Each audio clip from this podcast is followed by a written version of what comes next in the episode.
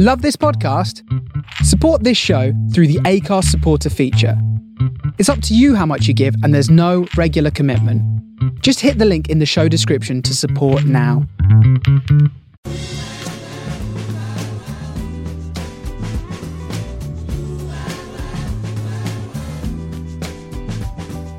This is the Soho Radio Podcast, showcasing some of the best broadcasts from our online radio station right from the heart of Soho, London. Across our music and culture channels, we have a wide range of shows covering every genre, along with chat shows, discussions, and special broadcasts. Here is just one of our recent shows. To catch the full show, head to our Mixcloud page or listen live at sohoradiolondon.com.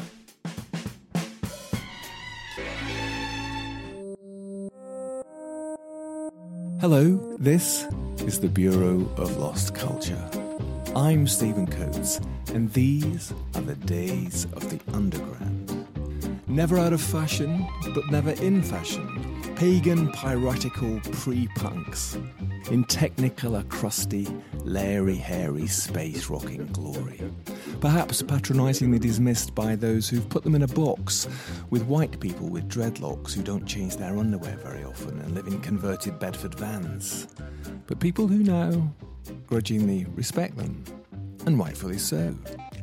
They were formed in 1969 and they are still going. Not many bands can say that, right? And for all that time, they've been fiercely independent. A revolutionary revolving whirligig with a bewildering cast list of members, denizens of the West London Underground. They are the band Hawkwind, about whom a beautiful new book has been published by Strange Attractor Press in various technical editions. It's called Hawkwind Days of the Underground Radical Escapism in the Age of Paranoia. And this is what it says. Avatars of the underground, figureheads of the free festival scene, and heralds of punk, Hawkwind were one of the bands that defined the 1970s. At the height of their artistic and commercial powers, Hawkwind channeled and amplified the era's psychic tenor via a science fiction sensibility, mind blowing visuals, and their unique brand of deep space psychedelia. Well, I'm very pleased that we've got the author of that wonderful volume with us today, the journalist Joe Banks. Hello, Joe. Hi there. Joe, first of all, congratulations on this book. It's beautiful. Um, but before we dig into the book and into Hawkwind, and in fact into that West London scene which they emerged from and were so important in the formation of, what about you? How did you come to write this book? And well, how did you come to Hawkwind? um, I mean, I, it's it's a classic case of having an older brother who who would play kind of music when I was younger, and he would play, you know, all of the kind of classic rock stuff, you know, Deep Purple and Pink Floyd and Queen and people like that. But he had a copy of Warrior on the Edge of Time, which is Hawkwind's 1975 album, one of their kind of best efforts, and that to me when he was playing that this this sounded like something completely other from the other kind of rock music he was playing. It's the sound was so kind of dense and involving. There's the whole fold out sleeve. There's these spoken word pieces which you know to a 9 or 10 year old were actually incredibly kind of sinister. So that's where the obsession with hawkwind started. But the reason really for writing the book i mean hawkwind have had a couple of quite decent biographies written about them already. So if you want to read the story of Hawkwind, it's out there. But the thing I thought was missing was more of a um, a cultural take, if you like, on uh, Hawkwind's importance to the 1970s, because it seems the thing that's really overlooked is is is quite the impact that they they had on both kind of music, but the the kind of music scene in the 1970s. Um, you know, we very much think of the 1970s now that it was, you know, the aforementioned kind of classic rock bands and, and prog rock, and then around the mid 70s, punk came along and changed everything. But there's this alternative narrative uh, which is kind of running throughout the 1970s. Um, which I, I, guess you know the, the, title "Days of the Underground." It's a Hawkwind song, but it also is referring to this alternative narrative, this underground that was happening throughout Britain, which tends to be under acknowledged now, and also what tends to be under acknowledged is Hawkwind's absolute key role in this. I mean, they were the real figureheads of, of, of the days of the underground. And that was the thing I really wanted to to address in this book and kind of make some connections and draw out uh, all of the kind of different angles on Hawkwind that I think generally these days seems to be completely lacking. I mean, if, if Hawkwind are talked about at all these days, it tends to be, you know, as as uh, you know, as the the kind of the people who created space rock, but also as this kind of lysergic soap opera, if you like, you know, because there's been a huge amount of comings and goings from Hawkwind. But I, I think that is, is is kind of missing the point of quite how important Hawkwind were. Uh, I mean, for me, they're just simply one of the most important bands that Britain's ever ever produced. Right, we don't normally cover individual bands on this program, but one of the fascinating things about Hawkwind is that they came from this culture that you, you talk about, this West London underground culture. And it's quite specific geographically in terms of the counterculture in London. You know, you had the sort of Chelsea set um, in the 60s, which, you know, was maybe much more kind of posh and sort of celebrity and swinging 60s until uh, mid 70s when it became more punk. And then in sort of Soho, where we are, it was more sh- shiny, more film, more fashion, possibly. But in West London, it was more kind of down and dirty, also more political, um, much more experimental somehow. And they were very much, you know, part of that and promoted it, right? I think so. I mean, uh, the point I make is that Hawkwind, you know, from the early 70s onwards, become a real rallying point for for the, the alternative to the alternative, if you like. I mean, if, if, if you're not interested in, in progressive rock or, you know, kind of the Rolling Stones or Deep Purple or whatever in the 1970s, you know, but you're into rock music, there's, there's not much of an alternative out there you know, other than Hawkwind. I mean, we, we look now, for instance, at the, the, the German bands, the so-called krautrock bands, who were in a similar area, but there's quite a lot of them. There's an entire kind of scene in Germany. Whereas if you look at kind of Britain in, in those, there's, there's, there's practically there's practically nothing there's, as an alternative, and Hawkwind really were that alternative. And as you said, they've they've continued to be that rallying point. It's really interesting to see how you know um, there's obviously the free festival scene which develops in the 80s, and then that kind of um, segues um, seamlessly into the the kind of uh, a rave scene, kind of outdoor raves, and they Hawkwind were there the whole time as this as this kind of alternative rallying point for people who wanted something other than you know kind of what the mainstream was giving them. Terrific. So let's go back in time to sort of late 60s, that part of London. Ladbroke Grove, Portobello Road, W10, W11, now one of the most expensive parts of the town. But what was this kind of milieu that they emerged from and participated in? Okay, so I mean, Ladbroke Grove, um, I mean, is now you know Notting Hill. Ladbroke Grove is, is is almost like a byword for gentrification now. But in the '60s, um, well, '50s and '60s, I mean, Ladbroke Grove was probably little better than a, a slum as far as a lot of people were concerned. Uh, and it's obviously where you know uh, when the Windrush generation come over, that's where they're basically shunted to. So it's kind of poor housing, you know, slum housing. Um, but it's also very cheap housing, which means that, you know, for people, um, students particularly, for instance, who are wanting to kind of, you know, um, live somewhere cheaply but near to central London, you know, St Martin's College, those people. So you get a lot of kind of quite arty types moving into the area for, for cheap housing. And then when you know the, the, the counterculture, if you like, starts to emerge um, with with figures such as uh, John Hopkins. Um, for instance, the uh, the London Free School is established in Ladbroke Grove. Um, and there's also other kind of magazines start to emerge there, uh, things like Friends, and just generally, it, it, it becomes a kind of real melting pot for for kind of counterculture in in London, you know, the the part that's not to do with you know Carnaby Street or you know kind of Kings Road in Chelsea. This is actually to do with where the people were living and actually kind of making the culture and making the music. Um, for instance, you have things like the All Saints Church Hall in Ladbroke Grove, which is like a very important venue for Pink Floyd when they're you know getting it together, and there's numerous kind of benefits kind of happen there. And eventually, that is the place where Hawkwind make their very first appearance. Um, now, there's a mythic aspect to this um, that Hawkwind supposedly gate crash this gig that was already happening in August 1969 and basically turn up and say, Can we play? And there's various different versions about whether this is actually the case or whether they played before. But this seems to be, eh, you know, the, the this is the foundation stone of their creation story, if you like. Turning up, um, you know, and the bands that were playing that night. Um, High Tide and Skin Alley, again, kind of local bands who were, you know, making a bit of a noise and getting a name for themselves at the time. They weren't, you know, they weren't pop groups. They were pretty avant-garde themselves. But Hawkwind really, really kind of stood out by, you know, kind of getting on stage, 15 minutes of kind of really improvised kind of noise supposedly based around kind of eight miles high but you know who knows it's slightly lost in the in the kind of annals of time um, but it's one of those those kind of instances where everything seems to come together at the right time. So that night john peel is in the audience and he says to um, doug smith of clearwater promotions who are the company putting on this gig he's saying you know this band are interesting. You you should think about getting involved. And sure enough, Doug Smith um, eventually does kind of get in touch with them.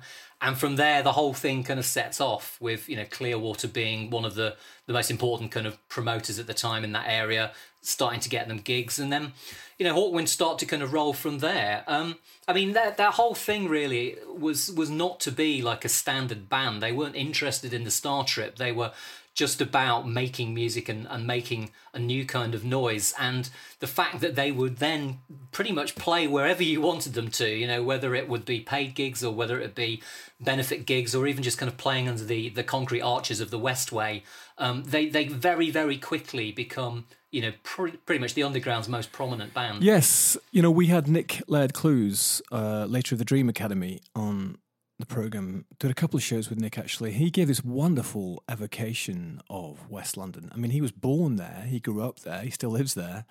And he gave us this kind of child's, teens, young man's, musician's perspective of this countercultural evolution that was happening around him at that time in West London. And as you say, it was an incredibly fertile mixing pot of cultures the Windrush generation, the Afro Caribbeans, the Portuguese community, Irish community as well, I think. Um, this fading, crumbling grandeur mixed in with all these, uh, you know, y- new generations of people coming to live there. And so let's let's dig in a bit. How did Hawkwind begin? I'm assuming that even then, the genesis the genesis of the band was the main man Dave Brock, who's still the captain of the good ship Hawkwind. Uh, so tell us about that, Joe. How did Hawkwind emerge in that fertile compost of counterculture that was West London? It was Dave Brock, right, that got it going. That's right. So I mean, Hawkwind kind of officially come into being in 1969, but Dave Brock has been on the scene, if you like, for a number of years before that. Um, I mean, not least in in as much as he was pretty much making pretty good money as a busker. Um, you know, around Ladbroke Grove, but also, you know, in the West End and cinema queues. I mean, it is interesting the way that kind of Hawkwind do very quickly come into being. I mean, at the start of 1969, Dave Brock is um, he's he's a part of uh, he he uh, he plays a show at the Royal Albert Hall as part of um, the, uh, the, the buskers show. So there was for a very short period of time around a, a, guy called Don Partridge who had had a couple of hits and was essentially a busker. He put together this show at the Royal Albert Hall, pulling in kind of other buskers and itinerant musicians. Dave Brock kind of plays that, and then I think in May of 1969, he's he's on a on a double decker bus touring the country as a busker still. But in parallel with this, he's trying to get a a new type of band together as well. Uh, I mean, he's he's played in bands previously, uh, probably most prominently a, a, group called the Famous Cure, who were kind of had a reasonable noise in places like the Netherlands for a while. But he he wants to do something new. He's kind of experimenting with tape loops and. So at, the same time that he's he's this kind of busker guy, he's also kind of putting this new band together. And as I say, I mean, really, they only start you know, rehearsing probably from kind of summer 69. And then this opportunity comes up in, in August to play this gig at the All Saints Hall. And really, it, it, it goes from there. But you're absolutely right. I mean, Dave Brock is, is um, there's been a number of very strong personalities in the band throughout the years, but Dave Brock is still very much the captain of the ship. And even in those early days when it was much more of a communal band, you got the impression that he was the guy who was basically pushing everything along. And he was certainly the guy who was writing most of the music. So he's remained, you know, at times the singer, but always a guitar player. I mean, in some some ways, seems very modest. You know, he's quite happy for other people to take the lead during times, but at the same time, obviously a sort of benevolent dictator because he always keeps hold of the reins, right to this day. And were they uh, one of those bands who were kind of living together, working together? You know, was it a kind of commune type based outfit? I think I think some of the guys at various times were were certainly living in the same house, but I mean I think that's also a point about Ladbroke Grove is that they were they were faces on the scene, if you like. I mean, when Dave Brock wasn't busking around Ladbroke Grove, I think he occasionally kind of worked as a as an electrician there. Um, Nick Turner, of course, who was also one of the big figures in Hawkwind, um, had a had a van, so he was basically a delivery driver for a lot of the head shops and would be moving, you know, kind of equipment around for other groups. Robert Calvert, uh, who had originally started off in Margate, came and started basically living with Nick Turner in Ladbroke Grove, and he would be a regular feature on all of the cafes and started working for um, Friends magazine that I mentioned before, kind of submitting poetry and stories for them. Um, and yeah, and, and then other members of the band as well would be kind of living you know, kind of variously in houses of each other. It, it wasn't like an Amon Düül thing where they were literally living in a commune. I don't think they, they all ever lived in one place together. But uh, but on saying that, the amount of time they spent on the road in the back of the van, they might as well have been. Let's listen to some Hawkwind then from the early days.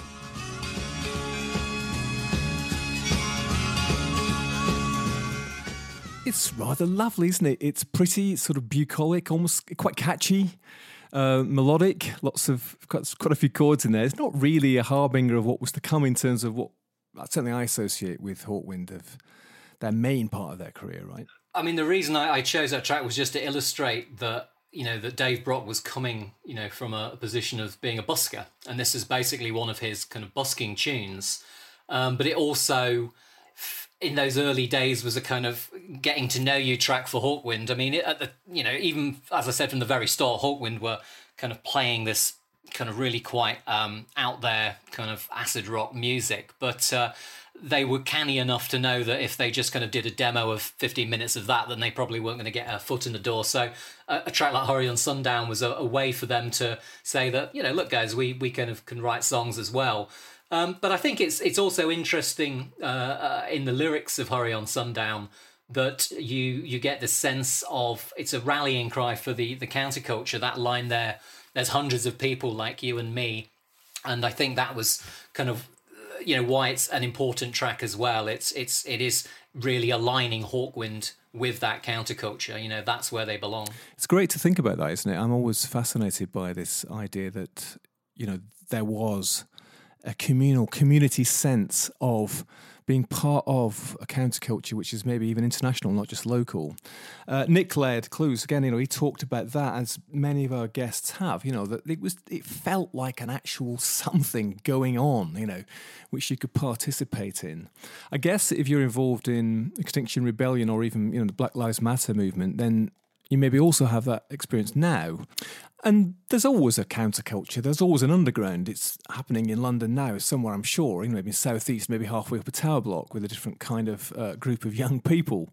Uh, but Hawkwind were very much part of it, participant participants in it. They were soundtracking it, right? Yeah, absolutely. Um, I mean, you know, the alternative society, such as such as it was in, in those days, as I said, had gathered around Ladbroke Grove. But I think this is the real point that one of the points I'm trying to make in the book is that uh, uh, you know, a lot of people, when they look back at this time, they say, well, you know, it's all over by the end of the 60s. You know, people like to say, you know, it goes from Woodstock to Altamont in the, in the space of a, of a few months. And somehow the culture, countercultural project has failed.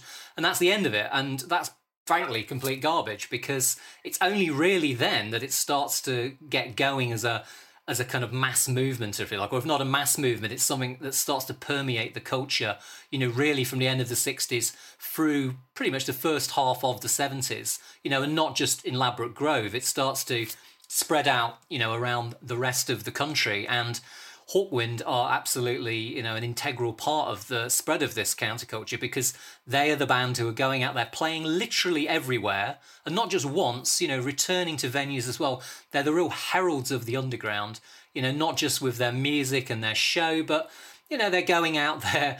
Um, they were selling, you know, copies of alternative magazines that you couldn't get anywhere else.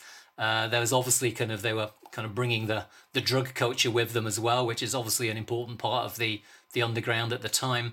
So for me, you know, the days of the underground you know, really is certainly the first half of the seventies. You know, that's that's when it, it, becomes a thing. You know, and not not just through Hawkwind, but if you look at, you know, kind of eh, you know, just the music of the time. You know, this is when all of the the great kind of underground rock sounds, you know, kind of start to emerge. So, you know, it, it, there's a slight kind of kind of 60s hipsterism about it where it's saying oh man it was kind of all over by the end of the 60s but it's not the case at all. I mean the other big case in point of course is the the isle of wight festival of 1970 where hawkwind famously play outside of the uh, of the fence pretty much non-stop for about five days.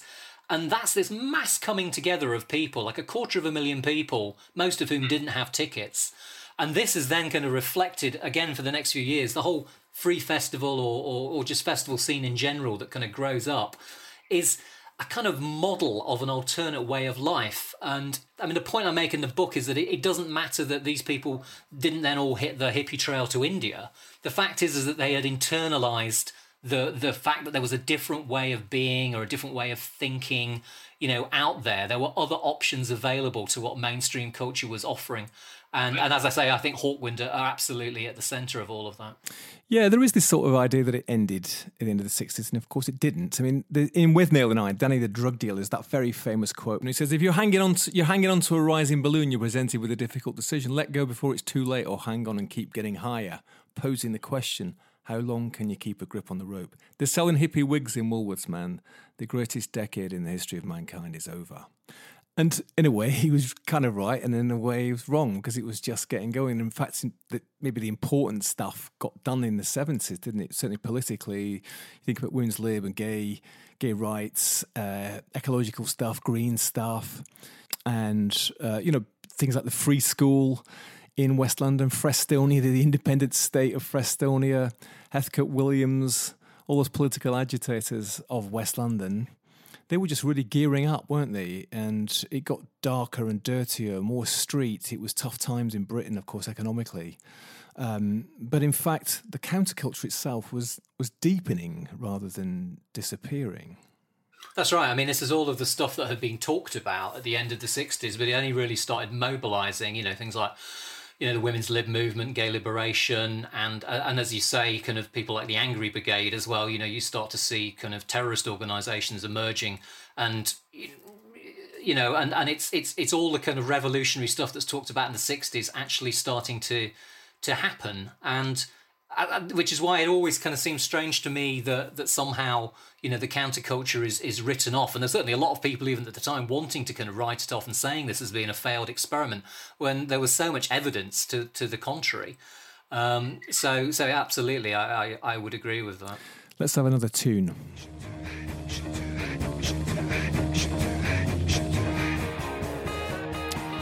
That's more like the Hawkwind Dine I know. Yeah, exactly. So, so suddenly, you know, that's from the, the second album, in, in Search of Space, and uh, yeah, exactly. That what we associate Hawkwind with this kind of repetitive, kind of riff rock with the the, the, the, the vocals as well there are very important the way that they would often kind of use you know vocals as sounds in themselves rather than you know kind of just as words and it's very difficult to pick those words out but I, I, I particularly like that clip because it's got Nick Turner in this kind of drugged out drawl talking about people wanting to cut your air and kind of cut cut your hair, sorry, and not giving you kind of any air, but you're also getting aware. And so there is this kind of real hippie mantra in there. Um, yeah, and uh, you know why use two chords when one will do? Maybe you know splash out and do two chords now and again, or even it's it's someone's birthday, uh, lob a third one in. Nothing too complicated. They understood the power of that, didn't they? Yeah, I mean, and, and, and just think how revolutionary that was in the British music scene. You know, you cannot think of any other band that's even doing anything like that because partic- the British music scene in particular was hung up at the time on, on kind of notions of kind of paying your dues and virtuosity. And, you know, that you couldn't, you know, even be in a band at that time unless you were a master of your instrument and, you know, all of this kind of stuff. And Hawkwind just completely said no we're not interested in that. Um you know and famously had non-musicians in the band you know the guys making all the electronic sounds. I mean they couldn't particularly play anything but they knew how to kind of make noises out of these various kind of boxes that they'd got. And and that was you know musically speaking absolutely revolutionary. Do you think they took a deliberate stance against uh, some of that stuff? I mean early 70s prog you know genesis yes and king crimson it was all very complicated. You know, it's almost as though to be a rock musician, you had to have been classically trained and really know your stuff, uh, your scales, and all that sort of thing. And I mean, maybe just me, but I mean, a lot of it just seems very boring and sexless and pretentious. Really, did were they taking a stance against it, or were they just just doing their thing? I think they were just doing their thing, and and but I mean, you're absolutely right. Um, in as much as the way that progressive rock very quickly, you know, starts to be perceived as well as um, you know this kind of aspirational music form. You know, it's kind of uh, the rock aspiring to the classics, and you know, supposedly appealing to a you know kind of more of a I don't know student or kind of middle class audience. Whereas Hawkwind aren't just a kind of working class band. That would be incorrect to say. I think they appealed across all all spectrum of society. But it's interesting that that they are definitely, I think, seen as being in opposition to a lot of these groups, despite kind of you know they they they share certain attributes in as much as they're they're both into kind of very long songs. But whereas in a Yes song you you might have like you know ten different time signature changes and and multi parts of the song, something like uh, um, uh, what we've just listened to is it's like 15 minutes kind of non-stop of the same thing and I think a lot of you know people at the time or journalists were saying, well, what what's the point of this? A lot of people just didn't even understand what Hawkwind were trying to do. It's like, why would you want to listen to music like this that doesn't change, that is just repetitive and kind of hammers on like that? And of course, now we kind of see it in a completely different context. That kind of music, we we understand where that's coming from. But I think at the time it was it was completely alien to you know a lot of the music writers. Yet the people at the grassroots who were you know the people going to the shows absolutely got it and absolutely connected to to what Hawkwind were trying to do.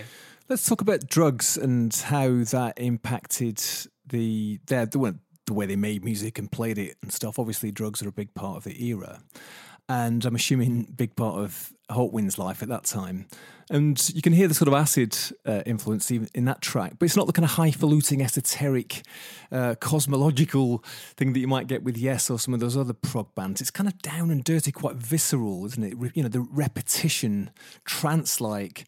It's a bit more sort of shamanic or something, uh, street shamanic, anyway. I'm assuming that uh, drugs were a big part of what they were doing. Yeah, absolutely. I mean, speak to kind of Hawkwind, and, and they'll kind of happily tell you that for the first you know five years of their existence they were you know kind of all their albums were recorded on acid and produced on acid and they were pretty much bombed out most of the time though obviously you know not so much that they couldn't get it together to actually kind of make the music and, and write the songs. Um, and I, I, think that acid uh, particularly early on is, is an absolute key part of the of the hawkwind kind of experience um, the way that um, they're trying to to mimic in a way that kind of perceptual whoosh that you get with with kind of acid where you know kind of just the smallest detail can become fascinating and it's the kind of thing that you're going to want to hang on to and, and dig into um, I mean, Hawkwind famously, well, according to Nick Turner anyway, actually gave away a lot of liquid LSD, you know, at these early shows when they were going around the country, you know, to kind of really literally change people's perception of, of, of the music. So, you know, um, but yeah, they were very much a, a, a kind of uh, an acid and, and and and stoner pop band as well. Um, though, of course, when people like Lemmy turn up, there's a, an amphetamine kind of angle is introduced as well, um, which which kind of obviously fits in with that kind of repetitive thing.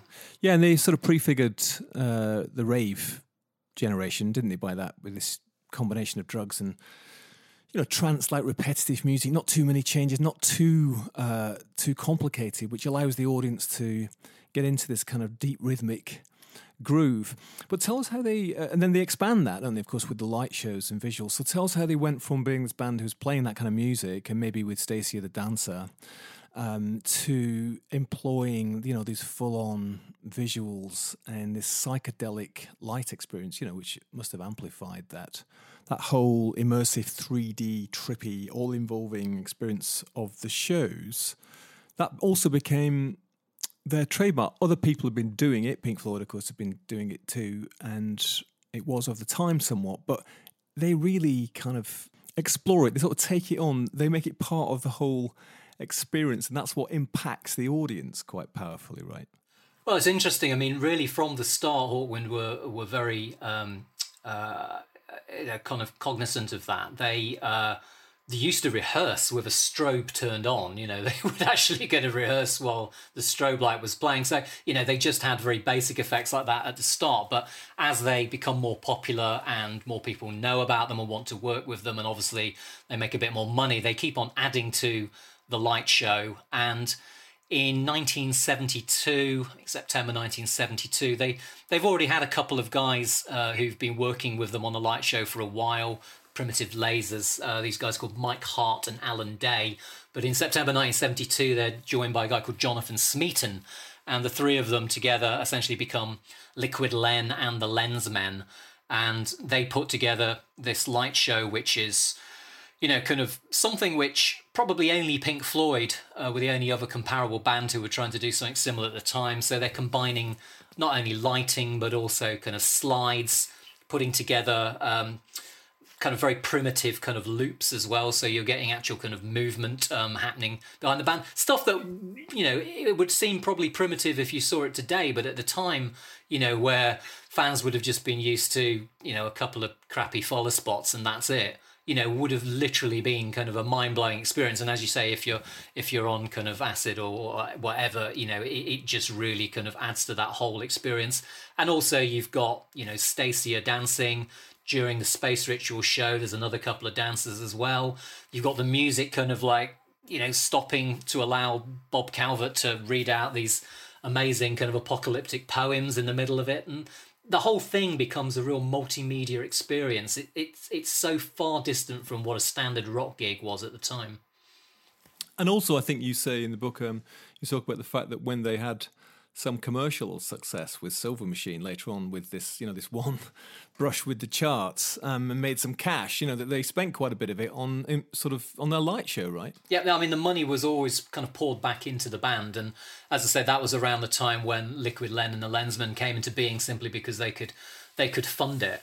Um, but uh, yeah, so so absolutely. I mean, they were always about kind of how can they make the show you know better. They they they there were certainly kind of money wrangles in Hawkwind later on, but certainly earlier on, they very much viewed themselves as a as a communal project. Right. So, but let's move on a bit. Let's have a listen to this.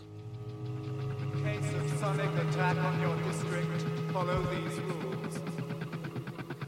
It's a bit late to say that. Now, I'm panicking already. Um, extraordinary stuff. It's like sort of J.G. Ballard, Orwell um, you know, public information film all mixed in together and quite alarming, I think. Sonic Attack, what's going on there, Joe? So that track, um, this is something we haven't talked about so far, was was written by Michael Moorcock, who you know, is an incredibly important figure in um, the science fiction scene at the time, and just happened to kind of live around the corner from them in Ladbroke Grove. And he um, met up with them um, and um, offered to write for them, and that was one of the the first things that he wrote. And you're absolutely right; it's meant to be like a parody of public service announcements, um, actually during the Second World War, but also um, you know, kind of absolutely fitting into this concept of kind of Hawkwind as purveyors of, of, of kind of sonic attack, you know, not kind of easy listening. Um, and so Moorcock actually originally uh, would kind of recite that with the band, but um, by the time they got to Space Ritual, which is where that recording comes from, Robert Calvert had very much made it his own. And as I said, you know, just imagine, you know, you're listening to ten minutes of, you know, kind of, you know, heavy riffing and electronic sound effects, and then it suddenly stops, and you've got this kind of guy kind of haranguing you with these crazy apocalyptic kind of words it, it, it must have been mind blowing, mind altering on all kinds of different levels. Well, I mean, you know, if I was an acid, it's the last thing I want to hear. You're just sort of grooving into the light show and some hypnotic music, and then Calvert appears like some raging preacher from the sort of 25th century haranguing you with that. Um, quite alarming, right? I think so, and and and really, I mean, this gets to the heart of the the whole subtitle of the book, The Radical Escapism uh, in the Age of Paranoia. So, Hawkwind, obviously, in a way, I mean, are, are, kind of an incredibly escapist band. You know, you went to their shows to, you know, kind of experience, you know, a, a trip in, in, in, in music, if you like. But it wasn't just a mellow trip by any means. I mean, it was it was very much also kind of saying this is the world that we're escaping from You know, this is this is the world of kind of Sonic Attack of every man for himself.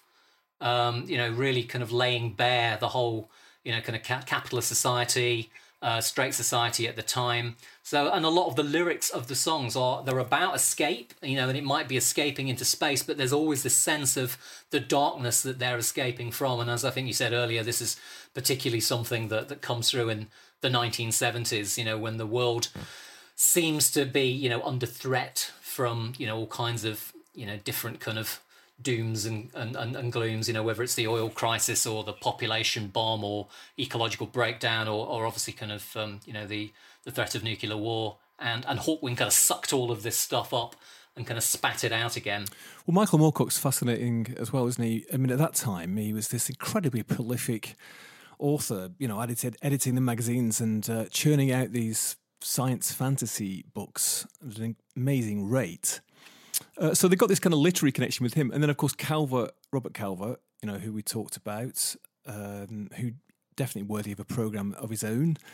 Um, he's a poet, really, and you talk about the way that he transformed Hawkwind from this being a space rock band to being a science fiction band. That sounds intriguing. Tell us more. Yeah, I mean, in a way, he he really kind of uses them as a as a canvas for his own imagination. Um, of, of which he had an enormous amount. And and you're right, he, he's kind of influenced by uh, a lot of the new wave science fiction uh, that's coming out that, that Michael Moorcock um, is helping to to promote. I mean, you talk about Moorcock as a fantasy writer, and certainly he churned out a lot of fantasy books, but a lot of those were just to fund the magazine that he was the editor of, which was New Worlds. And New Worlds is is is absolutely kind of a, a, turning point in the whole history of science fiction, and it's it, it's also where people like J.G. Ballard really get their kind of start from, and you know, incredibly influential. And so, kind of Calvert is in that tradition as well, but he's also interested in you know the kind of golden age utopian sense of science fiction as well. So he's into the whole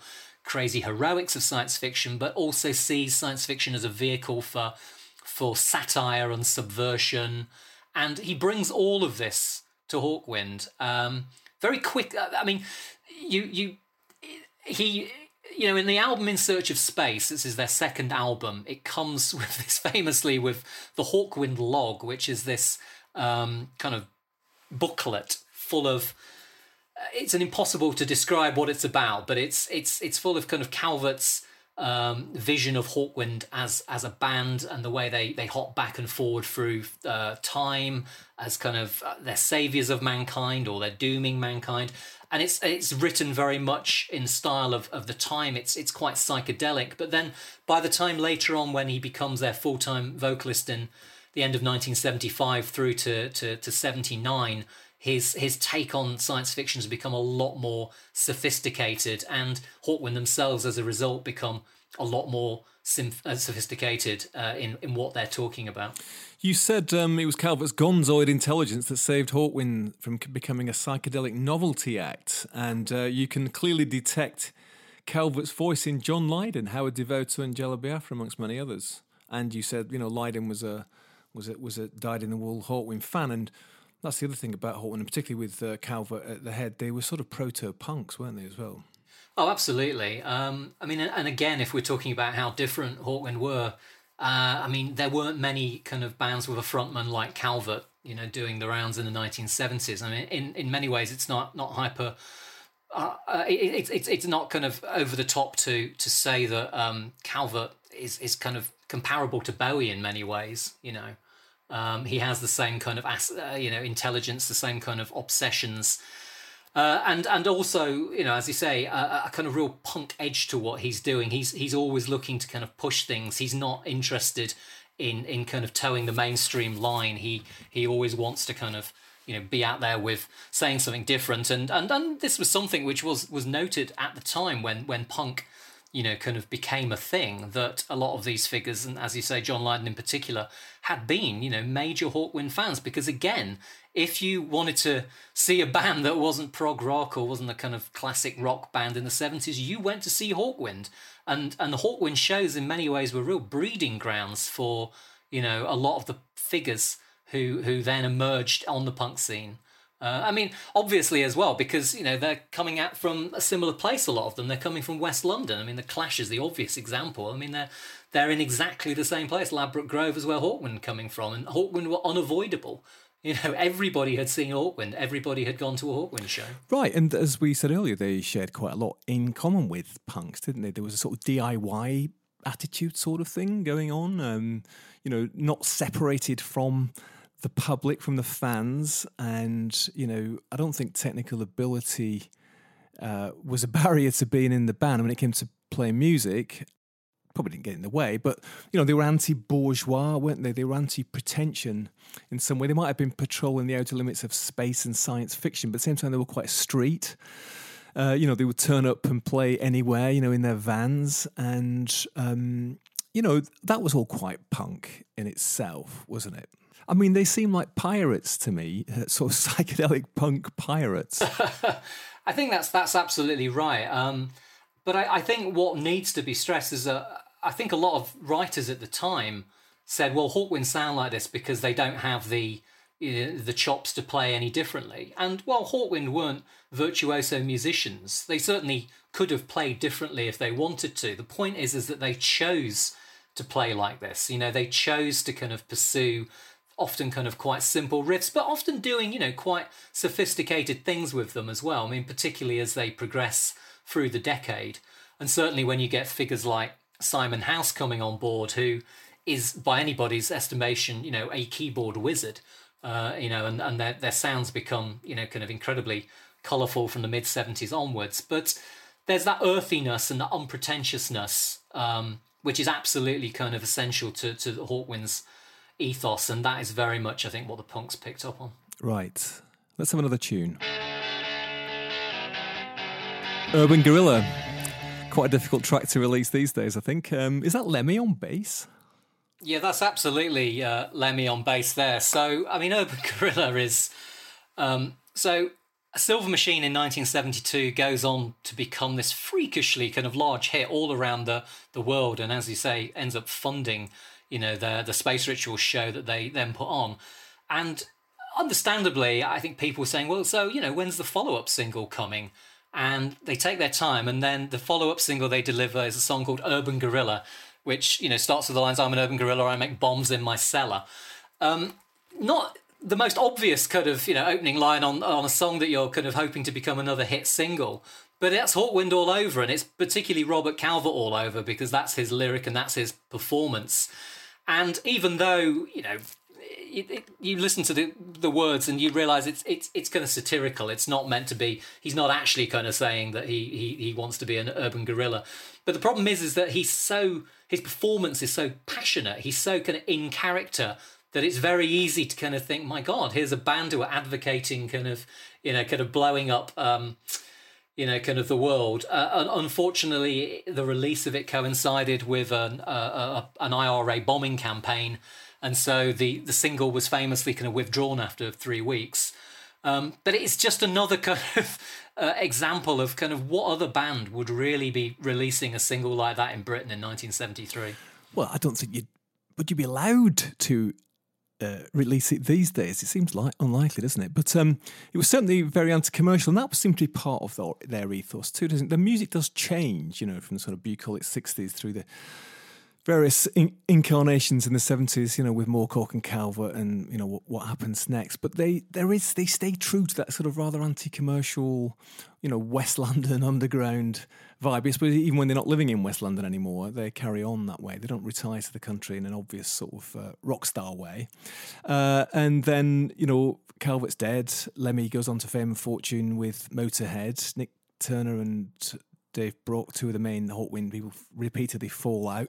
But then they go into the 80s, and I guess even though that's not really part of your book, uh, you could talk a little bit about that because they, you know, they maybe they fade from public consciousness more, but they, they're always there. They're always doing their thing right the way through into the 90s. And there's a whole other scenes which they become part of then, right? Yeah, absolutely. Um, there's the, uh, I guess, the the free festival scene, um, uh, which kind of you know comes from the whole gosh peace convoy the the the, the traveler scene which i don't know if it's even how much that's remembered these days but that was a that was a big big thing at the time. You know, it was a big worry for mainstream society. The idea of these, you know, this convoy of kind of hippies driving around the country, you know, trying to stage free festivals here and there, and Hawkwind absolutely a, a, a rallying point for that. But then, as you move into the the eighties, uh, sorry, the end of the eighties, you know, um, you know, outdoor raves are starting to emerge as well, and and this kind of all kind of uh, you know mixes in with with, with the same thing. It, it, the, the the traveller convoy scene and the some of the rave scene starts to kind of converge. And you know, with bands like I don't know, kind of Ozric Tentacles and stuff like that, these these were kind of big big bands that again were for the most part ignored by the mainstream. But there were a lot of people went to see these groups and followed these groups, and Hawkwind were absolutely in, the inspiration. And in you know, and by the time we get into the nineties, Hawkwind themselves are kind of turning themselves not exactly into a, a, techno band, but they were certainly integrating a lot of these kind of electronic trancy sounds into in, in, into what they were doing. And um, you're absolutely right. As the Hawkwind, certainly in terms of their media profile, it kind of waxes and wanes, but they're always there and they're always guaranteed of an audience. Well, when right when rave came along, um, you know, with repetitive beats and light shows and uh, psychedelic drugs and stuff, Hawkwind must have been yeah, well, you know, well done for catching up. We've been we've been at this since the late sixties, early seventies. Yeah, absolutely. I mean, there isn't really anybody else like them. I, mean, I was thinking, who can you compare them to for somebody outside the UK who's listening to this who doesn't know? But I suppose the nearest thing I can think of with Hawkwind is to say the Grateful Dead, right? Not because of sound wise particularly, but although they have got some of that, you know, jams going on for infinity type thing, and you know, led by a kind of uh, in the old days anyway uh, you know, a guitarist, um, but something to do with that kind of community of people around them. You know, I'm sure there's lots of people out there still who are who are sort of part of that Hawkwind's world in a some way. You know, and uh, let's and share that kind of lifestyle. You know, the lifestyle that you you describe as the underground. You know, that's still going on in parts of the UK, and uh, it's a community thing, right? A tribe thing. Maybe tribe tribal is the best way to describe it. I think that the thing about Hawkwind is that it's very difficult to be a, a, casual Hawkwind fan. You're either kind of into them or you aren't. I mean, they, they inspire that kind of level of, of devotion, as you say, a, a kind of communal thing, similar, I guess, to the whole, you know, Deadhead community that you have around the Grateful Dead. Um, and while there are, you know, some similarities between Hawkwind and the Grateful Dead, um, there are probably kind of bigger differences. Um, I mean, in terms of musical terms, uh, certainly when they started out, people kind of had them tagged as a as a kind of poor man's Pink Floyd. Um, a lot of people noted that there was some similarities to the Velvet Underground, certainly the Velvet Underground of uh, White Light, White Heat, um, and obviously uh, there was the the rock bands as well. People like Can and Amon Düül, who they um, and Neu who they they were certainly aware of, and there was some cross fertilization there. Um, and that was more probably acknowledged in the 1970s than it is today. Um, obviously, krautrock is very hip and cool still these days, whereas a lot of people will still turn their nose up at the mention of Hawkwind, even though they're musically very much in the same area. Um, so yes, I mean they are a unique band, but there are kind of places where they cross over with other bands as well. Well, let's just briefly talk about the band members. Obviously, Brock's always at the centre of it right from the beginning to this day. Um, and you mentioned we talked about Calvert and Moorcock and Nik Turner, and uh, but there has been this. It seemed anyway this kind of rolling, gigantic cabaret of of band members coming in and going out the door. Um, have you counted up how many there've been to date? I think you certainly must be getting to towards probably a hundred.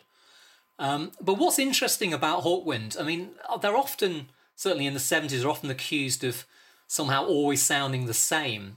Uh, where I always kind of think, well, there are certain elements of the Hawkwind sound which you know, and, and and most of them are coming from Dave Brock. He has a very particular way of playing the guitar, this kind of choppy stun riff guitar style, which is instantly identifiable as Hawkwind.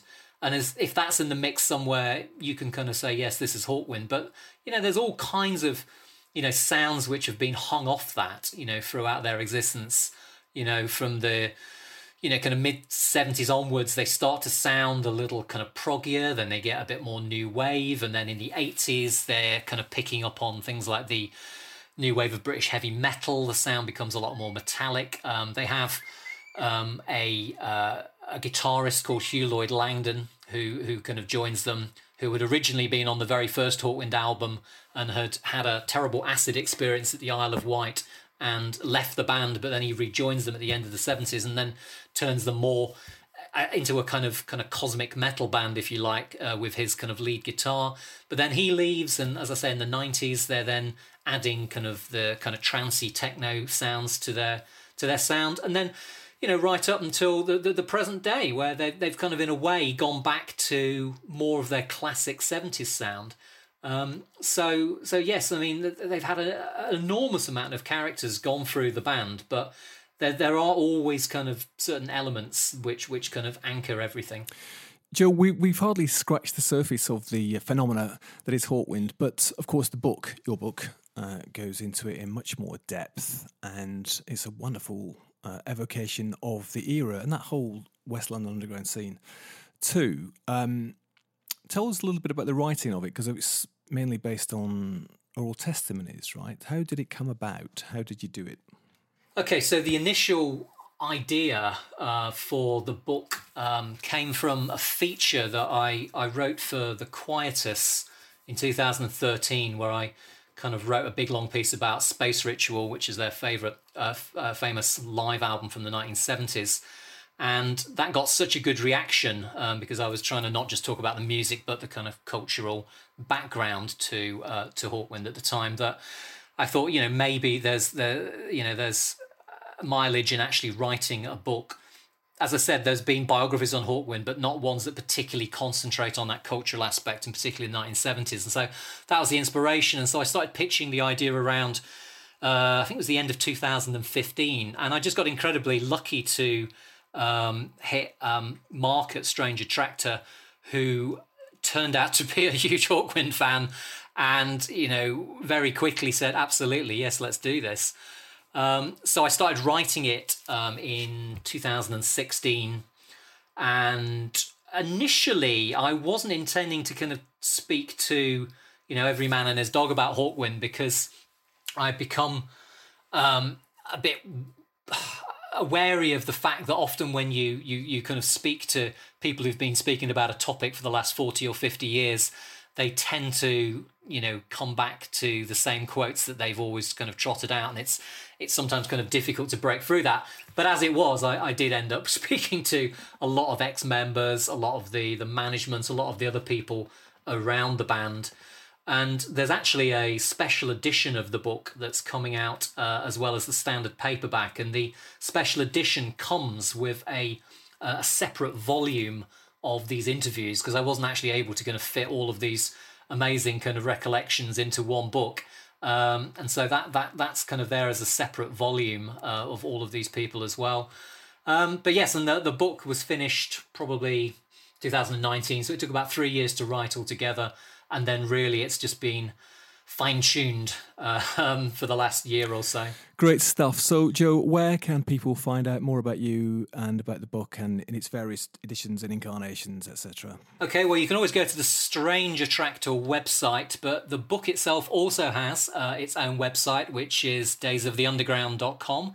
Uh, I'm also on Twitter as Joe Banks Writer, so if people want to follow me to uh, to hear endless Hawkwind trivia, then that would be great. Great stuff. Well, listen, why don't we finish with this? Of course, Hawkwind's track, Days of the Underground. Thanks a lot, Joe. Bob Calvert there singing for Hawkwind on Days of the Underground. We should do a program, I think, about Bob Calvert. He's one of those amazing, kind of lost, semi forgotten uh, characters from the counterculture. But in the meantime, you can read more about Calvert in Joe's amazing book, Days of the Underground, available on Strange Attractor Press. We'll be back next time with more tales from the underground, from the counterculture. In the meantime, you can check us out www.bureauoflostculture.com. Thanks for listening.